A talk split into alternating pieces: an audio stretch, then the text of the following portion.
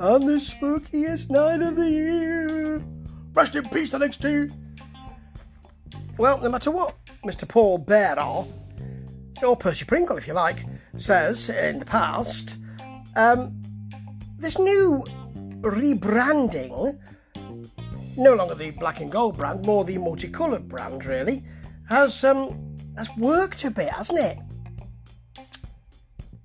Just clearing people out and bringing new ones in has got a sense of excitement, and that's the way it was with Halloween Havoc. Let's put aside the ridiculous, the ridiculous story threading its way through, you know, haunted house shenanigans, all that nonsense. Forget about all that. Let's talk because they do it very badly. WWE, they don't know whether to play it properly and say, well, we can do um, music grade stuff, or they want to do it ironically, whether they do it, do it comically. They have hit some really good stuff. Um, notably, the, the Round Titan Towers brawl fairly recently, but this was poor. Okay, let's let's talk about the, the stuff in the ring because that was better. First of all, starting with the ladder match, um, which was and Stark versus Hartwell and Dolan versus Toxic Attraction, and um, there were some good moves in this. One grisly bump actually, Hartwell's face. There's a picture after that. More of that in a minute. But we get uh, we get uh, Stark early on, quite a nice little move off the rope, pushed off the rope, uses the top rope as a springboard onto the opposition on the outside. That's lovely, actually, really good to to keep that bodily function, not not the kind of bodily function you're thinking about. I know you're having trouble keeping that as well.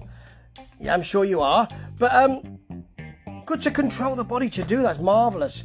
Really nasty power bomb through a ladder from Pirotta. Very nice.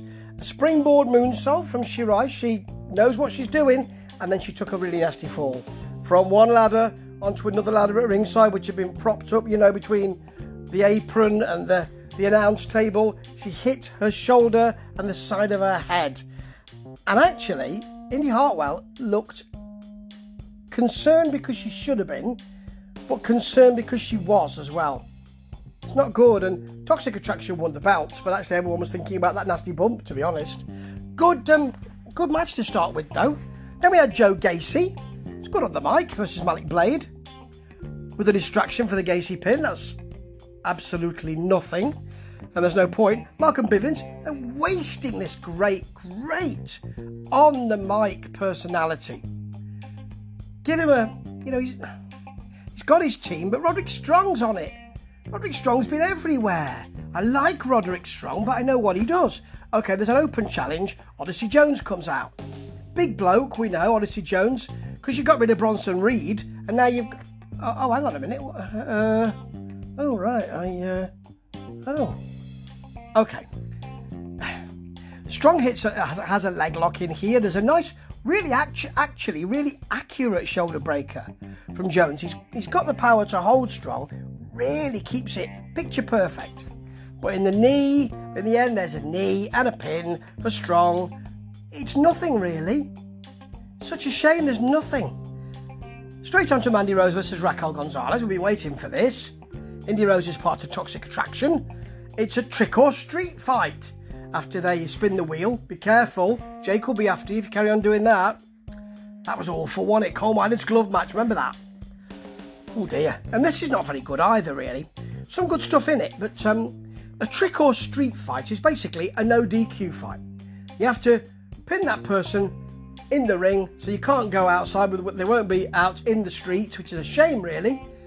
Um, I'd like to have seen that. And really, what you get is in the early days, you get a um, you get a kendo stick work and a nice moment where Gonzalez is stuck in a in an upholstered chair, and then um, Mandy Rose puts the cane between or the kendo stick between the um, between the the armrests because she can't get up, and then she tries to get up with the chair as well, kicks her over. That's very nice, actually.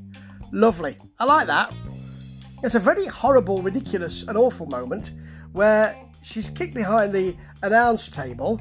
Uh, it's Raquel Gonzalez, and she comes from the announce table, rises from the back of it, with a Mike, Mike Myers hockey mask and a fire extinguisher which goes nowhere when she lets it off near Mandy Rose. People in the crowd are either, because it smells, holding their nose, or putting thumbs down, or both. It wasn't good. Rose is driven through a table for a long two. It's a very good face from Gonzalez. Um, oh my, how did she manage that? And then she smacked on the back with a shovel from a cowled figure, and Mandy Rose gives her the knee for the pin. It was Dakota Kai all along. Yep, I've seen that before. I'll no doubt be seeing it again. Okay, oh, hang on. We've got a little bit of uh, shenanigans in the ring with AJ Knight and his mate. And um, really, it doesn't really matter because Solo Sikoa's here. Solo Sikoa's here. He, he doesn't half deal with them, and he's one of the family. Yes, he'll be one of the Usos, won't he? So he'll be at the top table very, very soon. Just under the main event, we've got MSK versus Imperium for, as a lumberjack match. It was all right. There was good, good back and forth. These are two good teams.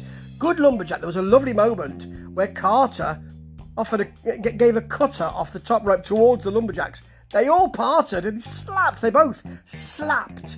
I think it was can't remember who he was with, but they both slapped onto the ground. That was very nice, actually. I don't think the lumberjacks intended to part, but I think they thought, how are we going to catch that?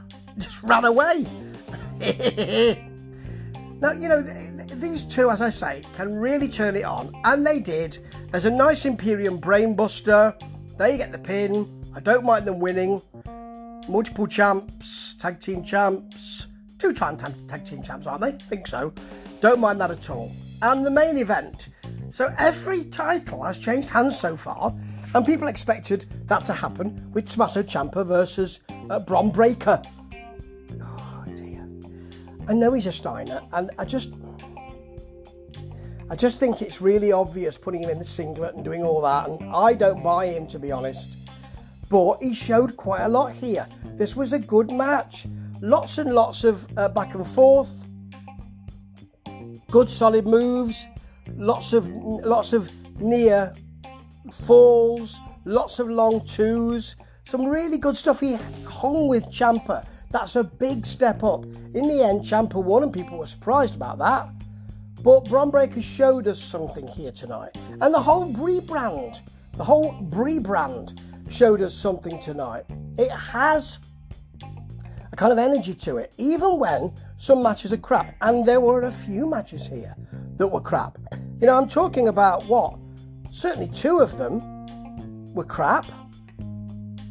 Even then, you think, oh well, that's okay. I'm seeing new characters that I have haven't seen that that for that long, so I'll give them a chance. They're still in the honeymoon period here, I understand that um, Shawn Michaels is booking while Triple H is uh, convalescing because of his recent heart issues, and um, he's doing a damn good job, to be honest. But very soon the gilt will be off the gingerbread, won't it? All of that stuff about it being new, everything has to be new and marvellous. Once people pall, or once that palls for people, Let's see what they've got then. If they're not turning it on in the ring regularly, that's going to be a problem down the line. Well done though for Halloween Havoc. I mean, it's not Halloween or even Halloween 2, but it's better than Mike Myers does his toenails. That was terrible. Ta ta.